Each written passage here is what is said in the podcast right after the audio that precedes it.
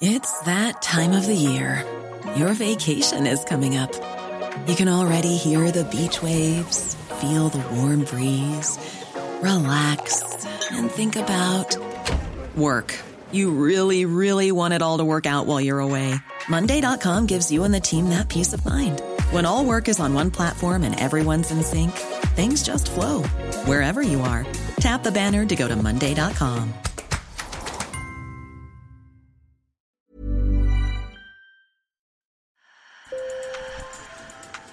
Bonjour. Hello. Hola. Marhaba bikoum. Sur le fil, Le podcast d'actu de l'AFP. des nouvelles choisies pour vous sur notre fil info. Il y a quelques semaines, les grands fonds marins ont fait l'actualité, avec l'accident du petit sous-marin qui a implosé à proximité de l'épave du Titanic à près de 4000 mètres de fond. Saviez-vous que ces espaces représentent plus de 70% de la surface de la Terre? Et pourtant, ils restent encore très mystérieux. Situés à des milliers de mètres sous la surface des océans, ces territoires sont encore vierges, bien plus que les montagnes les plus hautes du monde, et très convoités. Au nom de la transition écologique, des industries minières s'intéressent de plus en plus à ces zones qui recèlent les métaux rares nécessaires à l'électrification de l'économie. De quoi sont faits ces grands fonds marins? Quelle vie abritent-ils? Et quelles conséquences s'ils sont exploités? Élément de réponse dans cet épisode. Sur le fil.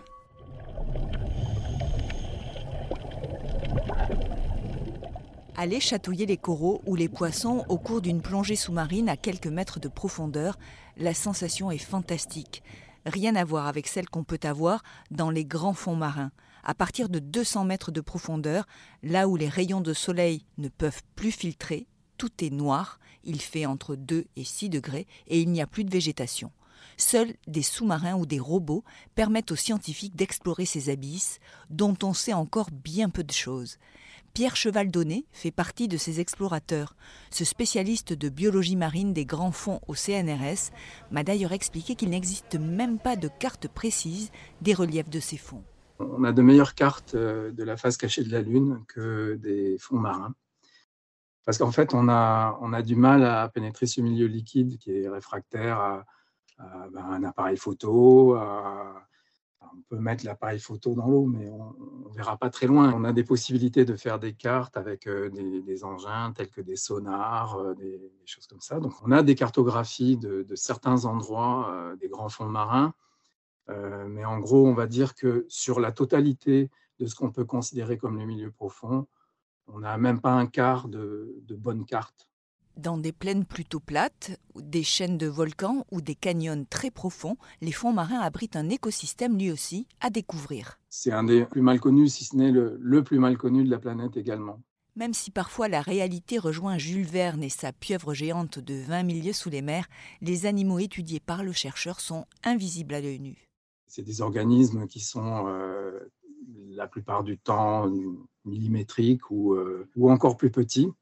Euh, c'est des organismes qui se cachent la plupart du temps dans le sédiment ou dans cette masse d'eau noire euh, qu'il y a, qu'il y a au-dessus d'eux. Donc on les, on les voit pas, on les connaît pas, on n'en a pas d'image. Dans une zone euh, classique de plaine abyssale, si on fait un, échantillonnage de, du sédiment, par exemple, la plupart du temps, c'est à peu près 90% des espèces qui sont inconnues de nous. 90. Donc c'est un, un, une sorte de puits de diversité. Euh, cette diversité, on ne sait pas encore euh, exactement quel rôle elle joue dans, les, euh, dans ces différents cycles de la matière, dans les cycles de la, de la vie. Ce que l'on sait, c'est que les océans sont un puits de carbone. Ils absorbent une grande partie du CO2 émis par les activités humaines. 80% des fonds marins sont placés sous l'autorité de l'AIFM, l'autorité internationale des fonds marins. Le reste est du ressort des pays qui possèdent des côtes.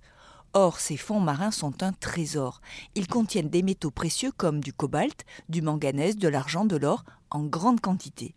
Des éléments que l'industrie minière convoite pour la fabrication des batteries nécessaires à l'abandon des énergies fossiles. Les océans doivent être ce qu'a été au fond l'espace il y a quelques années. C'est une nouvelle frontière pour la coopération et le multilatéralisme. C'était en novembre 2022. Emmanuel Macron s'exprimait lors de la COP27 en Égypte. Je veux ici être très clair. La France sera au rendez-vous de ses engagements et fidèle à ce que j'ai déjà dit. C'est pourquoi la France soutient l'interdiction de toute exploitation des grands fonds marins.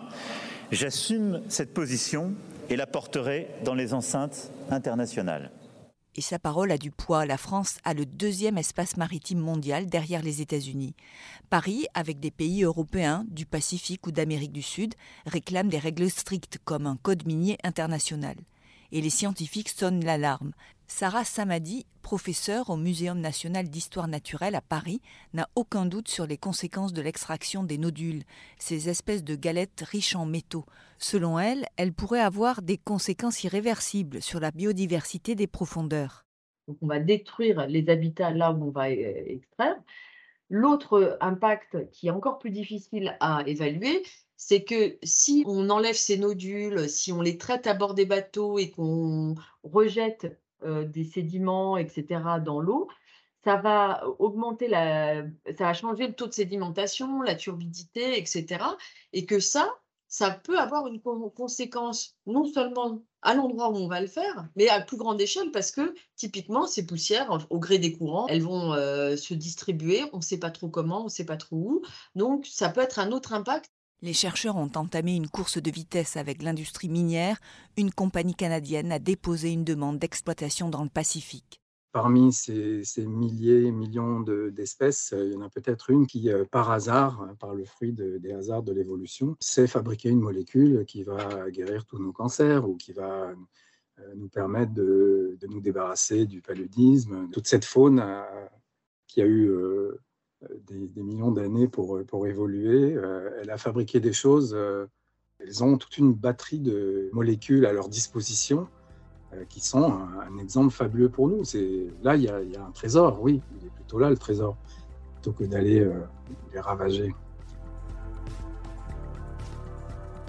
Merci pour votre fidélité. Sur le fil revient lundi. Je m'appelle Emmanuel Bayon. N'hésitez pas à vous abonner.